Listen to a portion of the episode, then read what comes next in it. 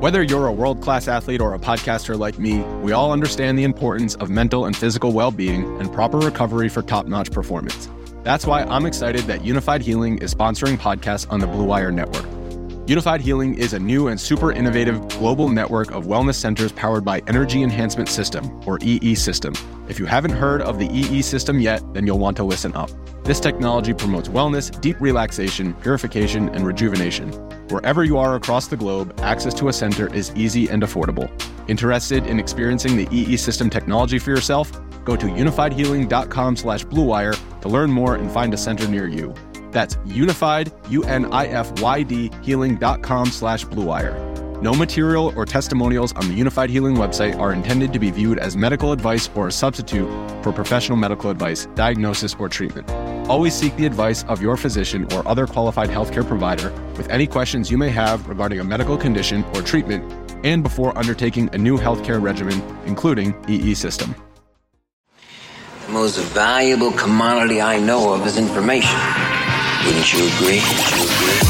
I got five dollars. This is a run to the left. How many tackles can one man break? You're saying that humans need fantasy to make life bearable. Humans need fantasy to be human. My goodness, that was good. You guys are pros. The best. Relentless, refusing to give up. All right, hit that horn, babe. Let's dance. Welcome to the Action Network Fantasy Flex podcast here on the Fantasy Flex feed. I am your host, Chris Raybon, joined by my guy, Sean Koerner. And, and on this pod, we are going to talk some waiver ads. We're going to talk our uh, instant reactions to week one, and we'll give you some Monday Night Football player props as well. So, Sean, what's going on, man? How was your week one?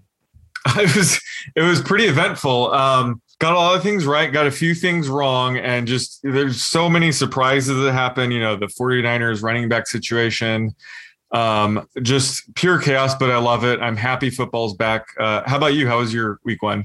Uh, it was it was pretty profitable. Um, you know, obviously there was a couple there were a couple of things like I wish I could take back, like Marquez Callaway. Um, you you you were on top of that with Jaire Alexander. I mean, they just didn't throw a lot in that game either. Yeah, yeah. Uh, you know that so that one wasn't great. I was I, I even after talking down Kyle Pitts all like all season, like I ended up uh using him on DraftKings, so that that didn't go great either. But overall, um, betting profitable week one.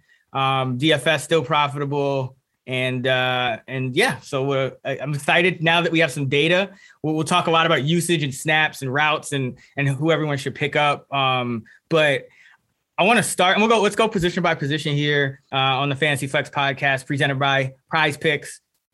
I want to start by just asking you about some quarterbacks who i think people want to know the reactions because they would they are they have to kind of start them so Aaron Rodgers, was I just a year too early on this Aaron Rodgers is done thing? Or is this just a product of New Orleans having that really great coaching staff all year to prepare? Because or is it because of this, you know, the chaos that happened with Rodgers and maybe his, he's not as into it? Maybe there was like, is it there was there some kind of letdown after coming so close? And maybe now it, it's just a combination. Like, what the hell happened with Aaron Rodgers in that 38 to 3 loss?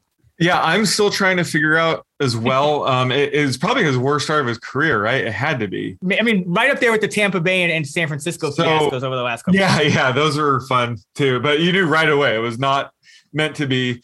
And yeah, I just think with Rodgers, I think a lot of the offseason stuff, um, it makes you wonder if that's what, what's leading to this. You know, he wants out of there at the end of the year. So I would assume it is playing a role, but um, you know, I had the under on this game because they moved it to Florida and, you know, Green Bay is a cold weather team. I thought that could have an impact, and maybe that did have a bigger impact than people think. Um, but they just did not look right. I do think, you know, they'll get it, they'll right the ship this week against the Lions. If they struggle this week against Lions, that's the time to really start to consider, um, you know, the, the offseason probably did really set the Packers back a ton. Um, but I'm not panicked quite yet. Uh, I think we can just kind of like forget that game ever happened when it comes to guys like Aaron Jones, uh, Davante Adams. Um, I think if you can buy low on them now, you know, maybe there's an owner out there that um, you know, wants to get rid of them. So um, I'm not panicking quite yet, but it does make you think that the offseason stuff could be making an impact. So I agree with everything you said right there, except the word if, because the Packers are absolutely getting right against the Lions. I have the numbers in front of me from that Lions game against the 49ers. And this was with you know Brandon Aiyuk not at full strength. This was with Jimmy Garoppolo coming back from an injury. The 49ers completed 18 of 26 passes and averaged 11.5 yards per attempt. Okay. The, the, the, Packers have a better quarterback and a better number one receiver. Deebo Samuel put up a Davante Adams line. Like a Ty- Deebo Samuel looked like Tyreek Hill. The Lions made Deebo Samuel look like Tyreek Hill in week one. This is the get right spot, spot for the pack. Don't worry about Rodgers.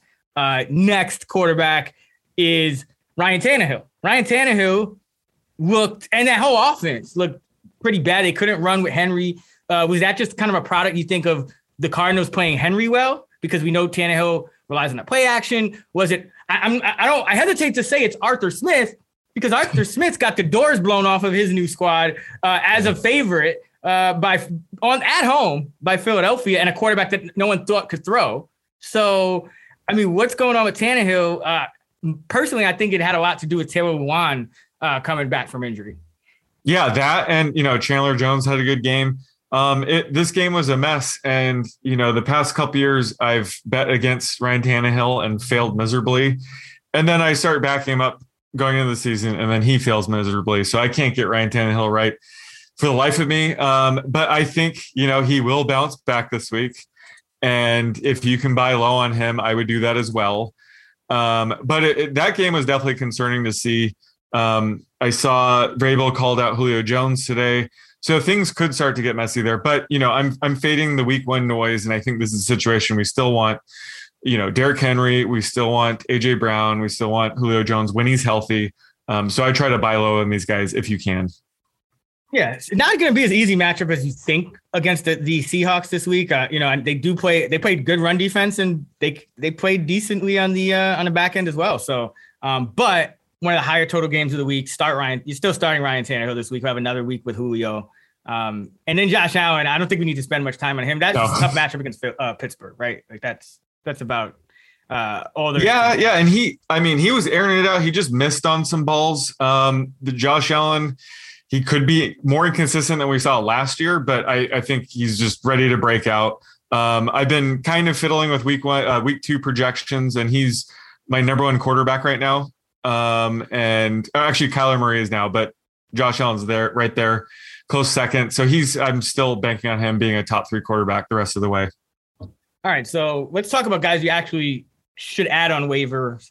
Um, and I think the first guy that comes to mind is Jameis Winston, uh, five touchdown passes against Green Bay.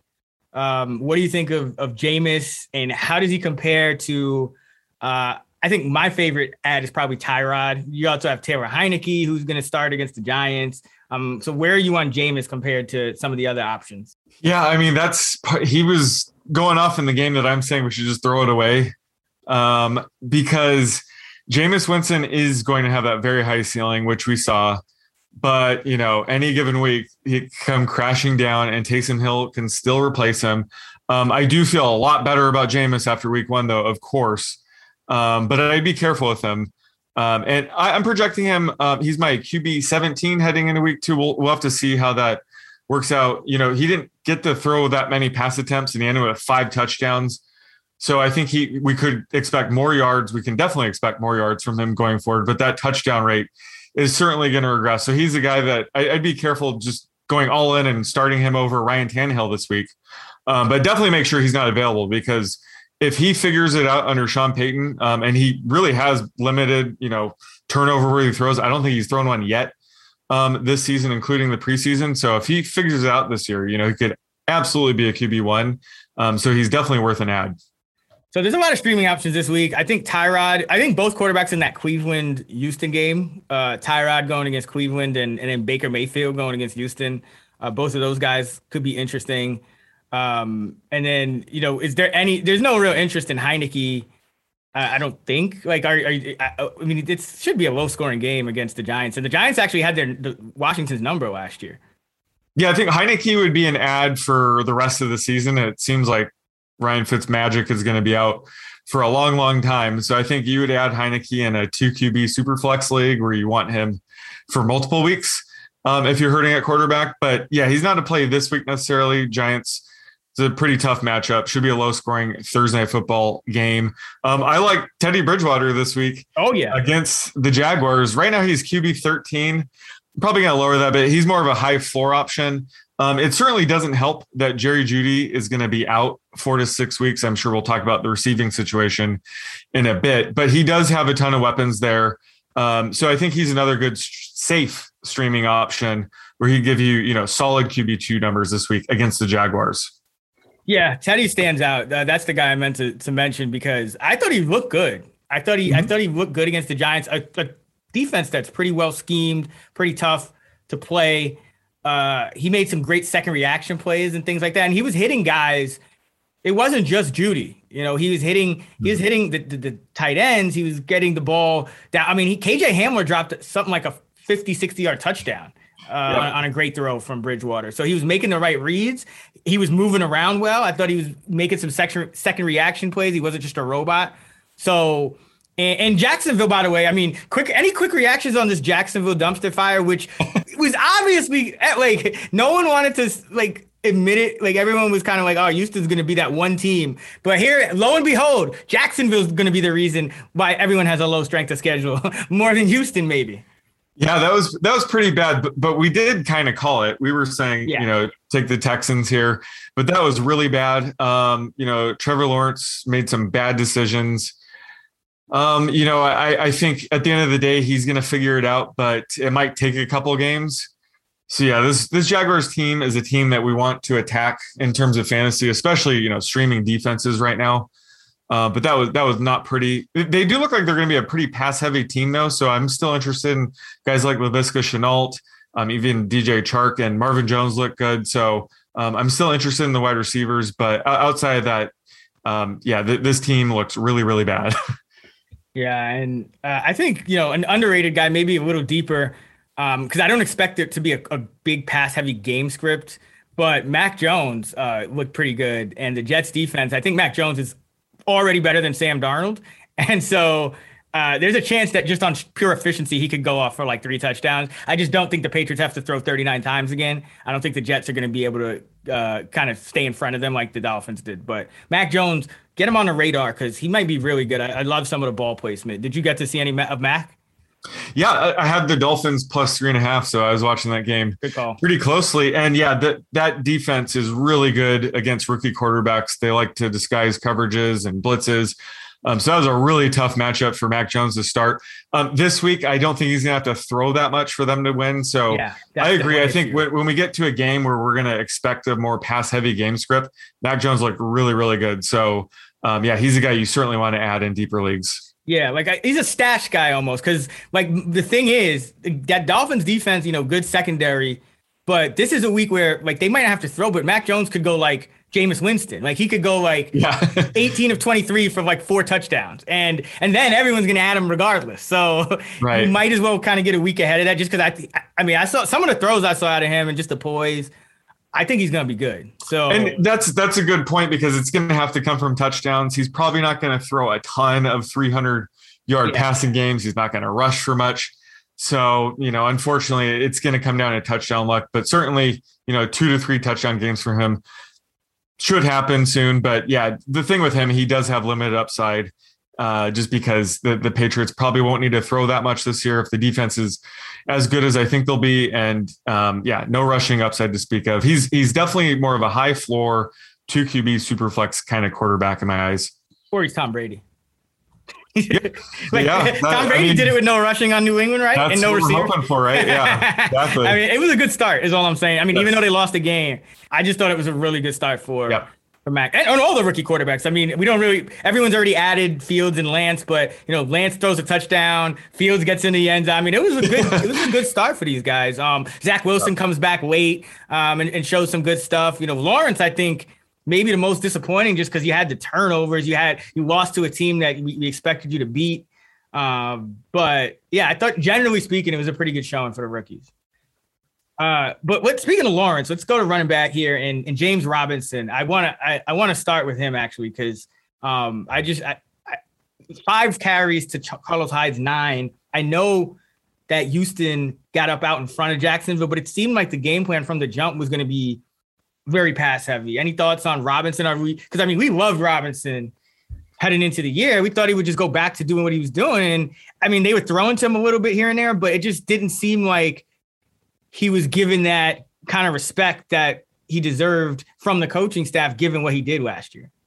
Yeah, this was not a good start for James Robinson. He was my RB six this week, so that was a huge fail on my part. And I said, like, look, he's probably going to go off this week, sell high because he's probably going to settle in as a low to uh, you know low mid range RB two. I thought because I, I pointed out many times that there were about 11 games last year where no other running back um, had a carry. And I just thought, you know, Carlos Hyde's going to be a pretty competent backup. He's going to have a bigger role than any other running back last year. So I was kind of worried about Robinson in that regard, but this was bad. Like if you can't have um, a good game against the Texans, you're in big trouble. Uh, Carlos Hyde, like you said, he outrushed him. The only positive, the only positive was Robinson did run her out 63% of the time. I think he will be that pass catching back, which is good news because his Jaguars team is going to be terrible. Um, so, you know, PPR uh, formats, he probably does have RB2 value, but yeah, this this looks really bad. I don't know. I don't even know if you can sell high at this point. I don't know who's going to take him, but uh, he's he's more of a low end RB two um, going forward. I, I fear. Forty six snaps to Carlos Hyde's twenty five. 36 pass plays to Carlos Hyde's 14. Um, so it was just a carry. So you really there's there's there's there's potential for turnaround here, but there's a uh, lot more uncertainty yeah. than, than we thought about like coming into the year. So you would think um, Carlos Hyde would factor in a little bit more if the Jaguars had a positive game script. So it's really scary that Carlos Hyde was disinvolved in what was pretty much a blowout. So it's definitely panic time. Yeah, and, and definitely add Hyde if like you're you know running backs. You, we know how uh, tough it is to find those guys. So, I mean, for now, you have a guy that was leading his backfield and carries in week one. I think he's worth an ad, uh, and maybe not as much as Elijah Mitchell. I think you do have to add Elijah Mitchell as that priority guy. And I don't know if you want to even buy low on Trey Sermon because he, Kyle Shanahan said the reason Sermon was a healthy scratch was Mitchell beat him out and JaMycal Hasty beat him out. So you have a rookie and a, a, fellow rookie who had West draft pedigree. That's a bad sign. And you had a guy that was already in the system for a year that a lot of people had like fifth or sixth on the depth chart. And they, they also had another veteran in Wayne Gallman that they released, and Sermon still couldn't climb the chart. So, like, I don't. I said at the beginning of the year, like this 49ers backfield, we're not going to know, but I'm I'm I'm going Mitchell here. Well, yeah, I, especially after week one. I, I don't blame you. Um, and we kind of called this heading into the season. I said, uh, you know, it's always the running back we least expect to be the guy that goes off in this backfield. And sure enough, week one, it's already happened. Trey Sermon was inactive. And you did make a good point that you don't even want to be involved in this headache week to week and trying to figure out who the hell it's going to be because I wouldn't be surprised if Trey Sermon plays this week, gets 20 touches, and is you know, borderline RB1. Like, would not surprise me at all. Um, but yeah, right now, Elijah Mitchell, you should probably use your number one waiver um, just because it, we typically don't see backup running backs as much on the waiver wire anymore. So I think now's the time to add a guy like this um, because he might be this year's Jeff Wilson from last year. So I think he's definitely worth the flyer. But again, you called it. It's going to be a week to week decision it's going to be very volatile. But I think that the fact that Mostert is out, it sounds like eight plus games, um, does make me want to invest in this and try to figure it out. So I think if you can buy low on Trey Sermon, I'm talking about like uh, RB3, RB4 value. I don't think you can get that, but I would definitely be interested in buying low on Sermon just because he does have that massive upside. Uh, but this is going to be very tricky week to week. Yeah, I'm I'm off Sermon. Like I I just think I think coming into the year, we were just going on draft pedigree. I think the fact that we knew he was fourth on the depth chart, like that's that's a lot of guys to pass. Like, yeah, Raheem Mostert always gets hurt, but like for the rest of these guys, I mean, now you're just betting on injuries. So I don't think it's like I would just go all in on on Mitchell And you know, Hasty would kind of be the guy I have in the holster. Like I, I think the fact that we know he was number three on the depth chart, the fact that we know they were willing to make him a scratch, that doesn't bode well for any time in like in terms of like a, a waiver ad. Like if if another couple guys go down, sure, but yeah, I, I don't. I I just think that was a really bad sign. Um, let's go to Houston. Mark Ingram knew it might be disgusting, but he had 26 carries. Uh, Ingram 36 snaps. David Johnson 22, Philip Lindsay 20, Rex Burkhead 10. So there are a lot of snaps going on. Like there's this was a high volume play game for Jacksonville. Uh, so Ingram still played under uh, half of the total snaps, but uh, so I don't think he's a priority the same way Mitchell is because I don't think that line is good. I don't think Ingram is as good. Um, so I, I I think Ingram's more of a sell high. Uh, what, what do you think? Absolutely sell high. Um, the Texans aren't going to provide too many game scripts like this going forward. I think Ingram definitely took advantage of you know the Texans blowing out the Jaguars. Um, so he's absolutely a sell high, but it, you know I think he is their starting running back going forward and like probably the most valuable back to own right now there. But you know if you could flip him for basically anybody that's startable, I would do it. Yeah, I mean, you had you had four backs working in. That just creates, you know, from like just a mathematical standpoint, the variance increases like a, yeah. another like twenty five percent over the other back backfields. Yeah, and th- like this week at Cleveland, right? They're twelve point dog. What, twelve point dog. Like, do you really think Mark Ingram's getting twenty three carries? Absolutely not. So okay. six I, carries, eight yards, no touchdowns. Pretty much. That's I was gonna say almost a similar line. So yeah, this is absolutely a sell high situation with Mark Ingram. Zach Moss droppable? Yes. Healthy scratch. Get him out of here. Next. So you're just healthy week one yep. scratch. You're done with them. Done. I mean, in, in terms of like he he like we we always say right like you you always do a good point of pointing this out like always stash your bench with high upside running backs like now that we've seen week one and we know where these guys are in the depth chart there's just better op like Mark Ingram's still a better option than Zach Moss because he's playing nearly half the snaps in the backfield, right? Like Zach Moss is essentially because he's not playing special teams, he's fourth on the depth chart. Like they were using Isaiah McKenzie in the backfield and they seem fine yeah. with it. So yeah, I like Cordarrelle Patterson, next he's, guy up.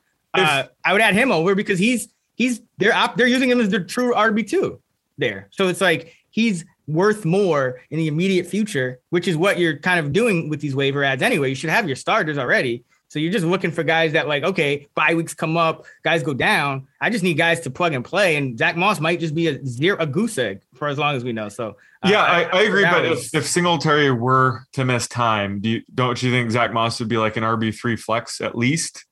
Or are you, yeah, are you now part of the Matt Breida fan club with me? Well, I mean, the fact that Breida was active over him doesn't spell is not because Breida's yeah. also a better pass catching back. So that like again this is a it's like how we get into trouble with these assumptions in the first place. It's more excusable i think after week before week one because we're just using our educated guesses right? But now it's like we know what these coaches are thinking. They've they've showed their hand. So like Matt, let's say singletary goes down we might say oh plug zach moss in and the coaches may be thinking okay matt breida two-thirds of the snaps moss one-third right. right? So yeah like to me it's just i just don't think it's worth it. I think you go with the you go what you know here because it's it's like like a high upside bench guy would be a guy like you know like a a, a Patterson. It's like I like still the guys I like the talent with, but, but that at least will be active. Like mm-hmm. I don't want a guy that could be a scratch. Like that just that's yeah yeah. So uh, Patterson, what did you think of him? He got got more yards than Mike Davis, even though he got about half yeah. as many carries. But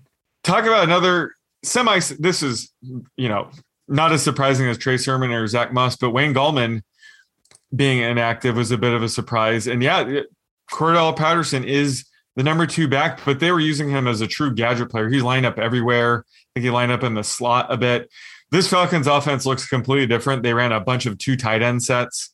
Uh, so, you know, Cordell Patterson could be the sort of Swiss Army knife we've expected him to be his entire career he might actually have a breakout season. So if if Mike Davis were to go down, Patterson would be the guy. It seems that would potentially become you know a RB three kind of flex option. So yeah, I'm all for swapping Patterson out. If you have Zach Moss, uh, dropping him for Cordarrelle Patterson, I can certainly get behind that. Yeah, uh, in the Jets backfield, uh, disaster. Yeah, I'm, I'm trying to look at the snaps right now just so I could. Okay, so we had te- t- oh, so I, I I called this in my I'm doing like a little weekly uh, matchups column for all the Sunday games now. Um, and uh, it will be on actionnetwork.com uh, coming out Saturday. So look out for that. But I, I called this Ty. I said Ty Johnson. He's if there's going to be a high end approach. Like I was on Michael Carter earlier in the offseason, but obviously we got negative news on him. I was like, yo, Ty Johnson probably be the guy. Lo and behold, he plays 35 snaps. Tevin Coleman 17, Michael Carter 16. Um, so I mean, I, am actually like I would I would rather have a guy like Ty Johnson on my roster than a Zach Moss who's going to be inactive at least or could be inactive, just because I think Ty Johnson actually has shown things in the past. I think he's had some he's added some explosiveness. Um, you know, so I'm fine with Ty Johnson. Tevin Coleman had nine carries. Johnson had eight, I believe it was. But I could see that switching because Johnson's kind of the main pass back. Um, any thoughts on that? First of all, I, this this is a nightmare. If there were any backfield to kind of avoid right now, it'd be the Jets. The, the offensive line was brutal, and Mekhi Becton is going to be out multiple weeks now.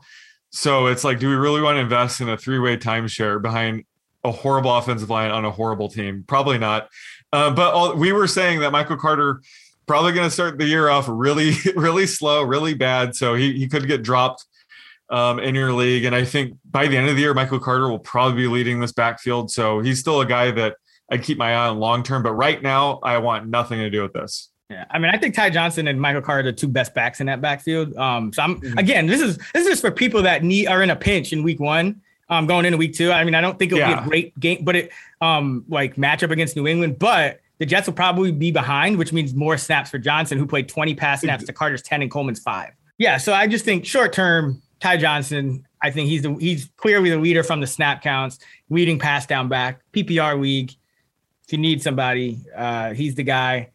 Let's go to uh, anything else with running back. We, we good on that? Do we miss anything? We're good. We'll cover a lot more tomorrow, but I think we're good for now. Yeah. So as we mentioned, we're you know doing a fantasy flex five days a week now. Sean and I uh, three times a week. You know, we have the main big matchup by matchup episode uh, coming out tomorrow, and then late in the week we'll have our props episode.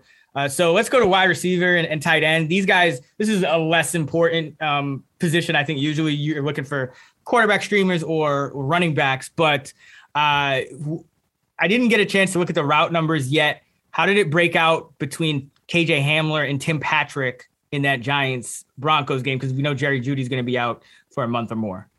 So Hamler finished with 50% routes run and okay. Patrick was 65%. Okay. But Patrick was getting playing time and targets before yep.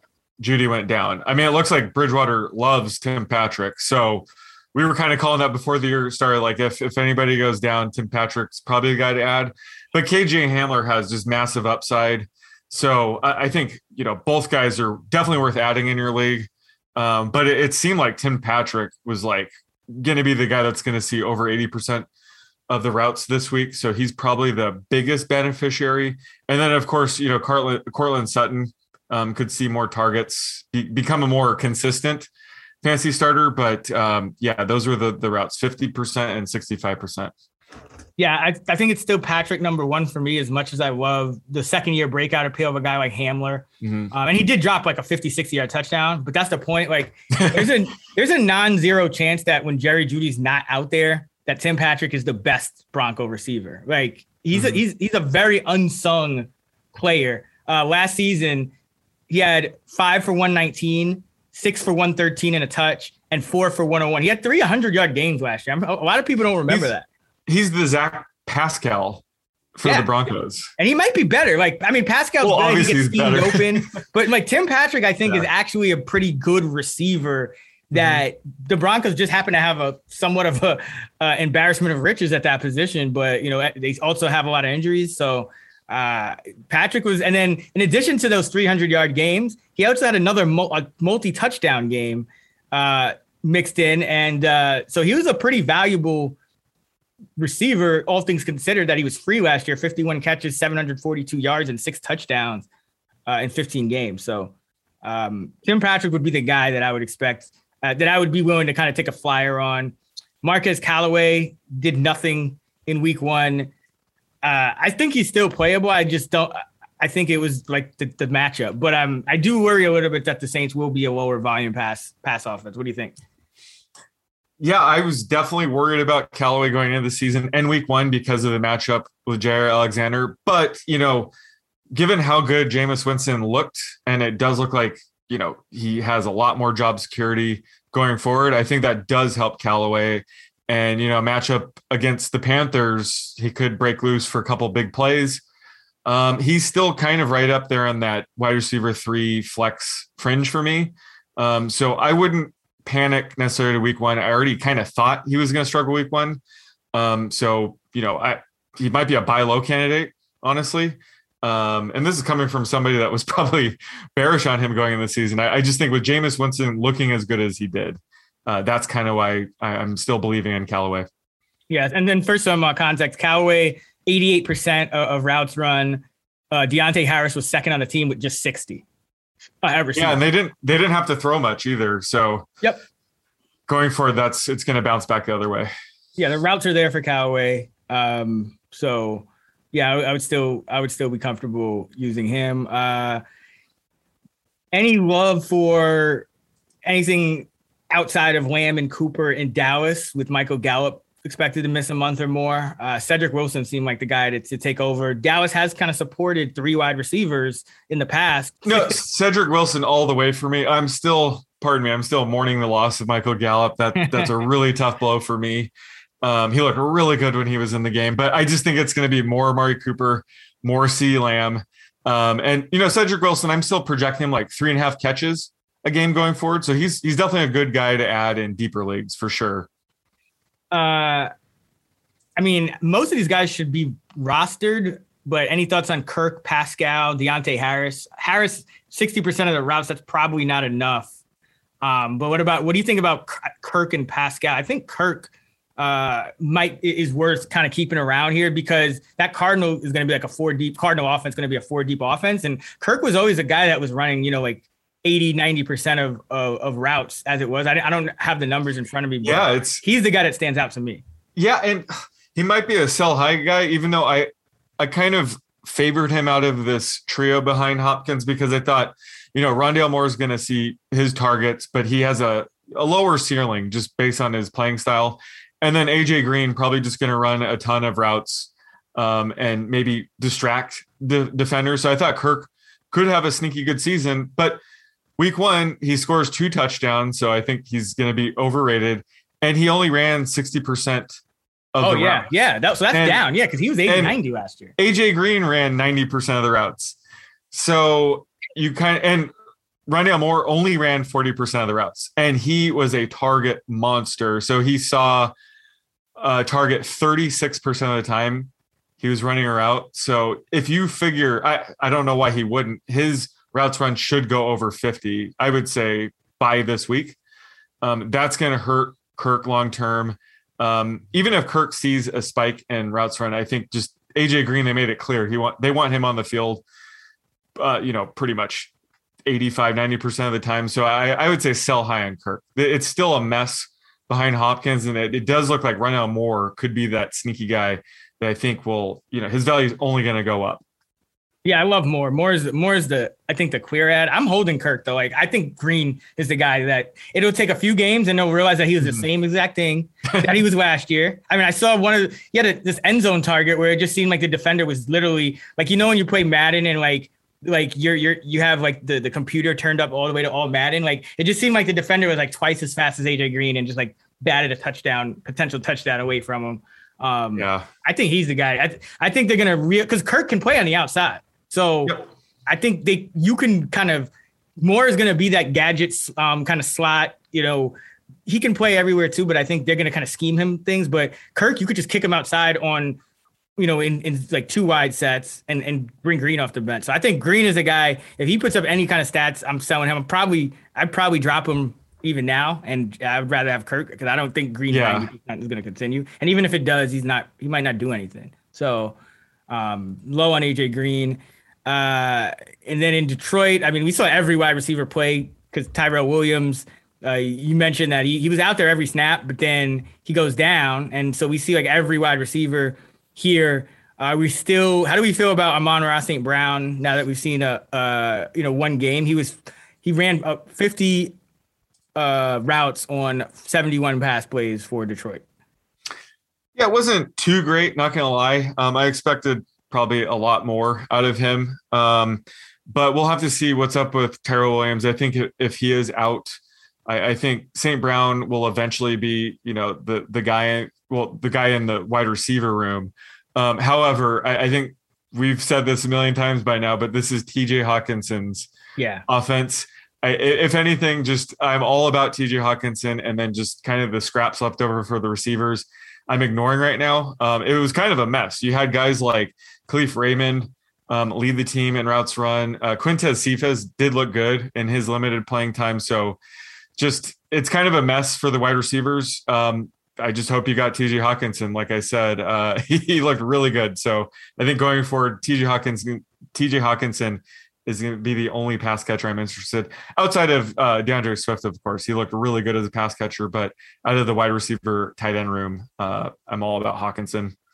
Oh, yeah, and, and also if you drafted Jamaal Williams, forget oh, Swift. Yeah. Like, uh, good call on that because like that was. Yeah. I know he was like one of those like if I was doing like a hero running back or like a zero RB best ball, like I was getting a lot of him, and but I, I didn't know what to think. Um, so I'm actually really happy in in Jamaal Williams too. Yeah, did uh, um, so Goff dumped it off to them. Uh, 20 targets yeah. to those running backs. And, like and that's Hockenson a Jared Goff. Yep. 10.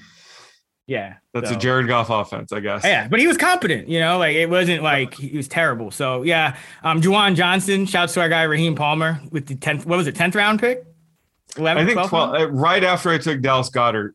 it, it's still too early, but it worked. Uh two touchdowns from Johnson and uh on two catches. So like what do you do with him now? Is he a, is he an ad? Is he a, a sell if you have him? Like how do you approach this given that uh you know he pretty much did the best possible that he could do, but he ran a route on only 10 of 25 dropbacks. That's just 40%.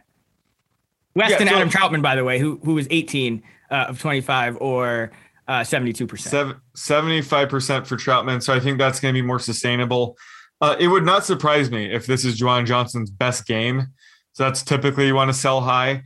But, you know, the, the targets are wide open right now without Michael Thomas. So we talked about Marquez Callaway struggling in week one.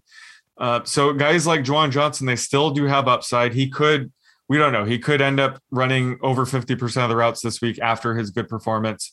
So he's not necessarily, you know, a drop right now, uh, especially after catching two touchdowns. But if you want to flip him for somebody, um, I would certainly do it. Trautman did look like, you know, he's going to be the leading pass catcher. Um, like we said, 75% of routes run. That's really high for a tight end. Granted, there weren't that many passing attempts to go around, but I think Trautman is still the guy I'm projecting uh, for more targets out of this tight end group. And remember, this still generally has to be a run heavy offense just because they don't have Michael Thomas, they don't have Tre'Quan mm-hmm. Smith.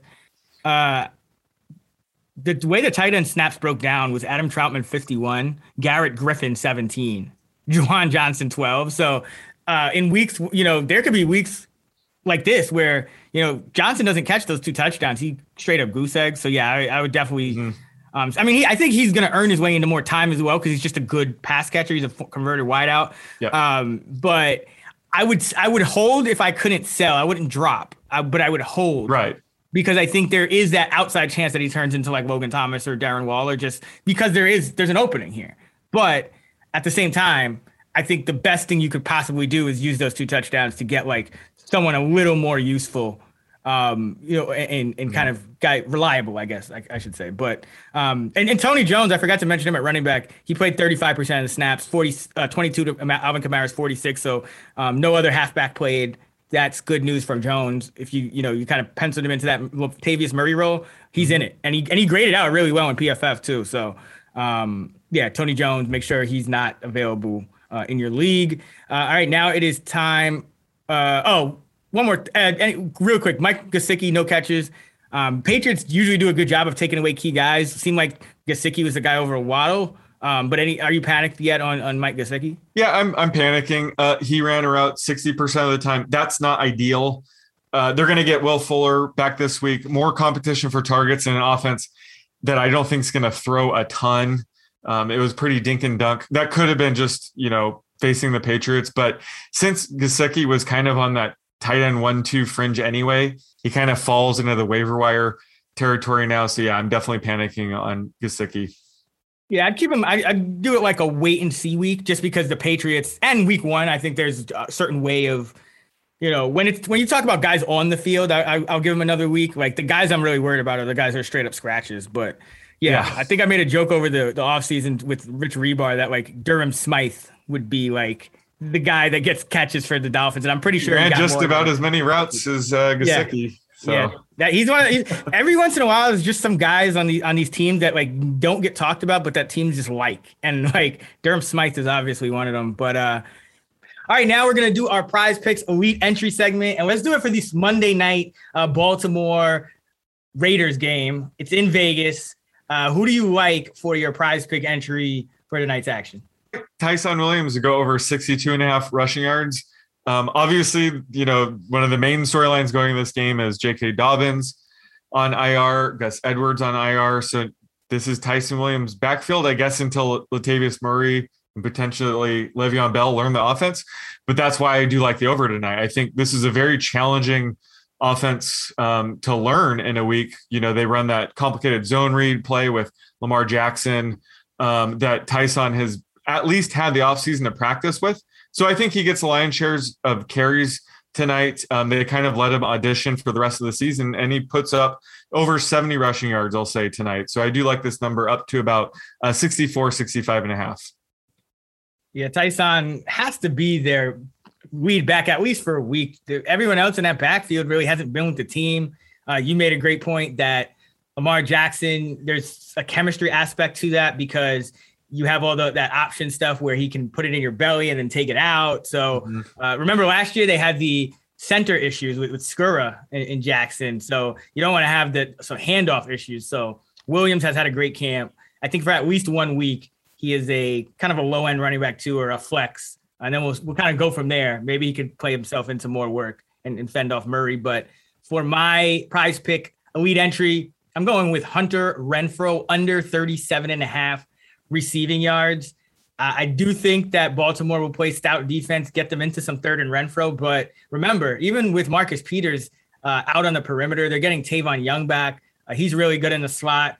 Marlon Humphrey can play inside in the slot. So I, think you're really going against some of the class of the uh, league in terms of guys that can cover Renfrow, who has made you know some guys look silly in the past, but uh, this is a low A dot player going against a tough defense and uh, he could catch like five ball, five six balls, and still go over this number. So I have his median just under 30. So I would bet this down to 32, uh, and bet he doesn't get you know more than like four receptions for you know, eight yards a pop or something like that. So Hunter Renfrow under 37 and a half uh, for me.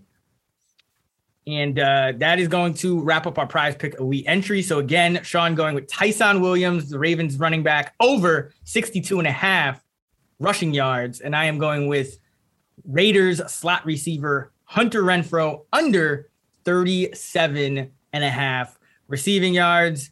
All right. And that is going to wrap it up for our week two waiver episode. You can find Sean on Twitter at the underscore oddsmaker. You can find me on Twitter at Chris Raybon. And you can find all of our fantasy content at actionnetwork.com, uh, our DFS stuff at fantasylabs.com, and all of our articles and bets in the award winning Action Network app. Make sure you subscribe to the Fantasy Flex feed. Again, giving you an episode every weekday this season. Uh, that's why we got the new feed. So please, uh, it would help us out if you made sure to subscribe to that. Uh, if you could leave us a rating and review, that we also love that. So um, until we see you guys tomorrow with our matchups episode, let's get this money.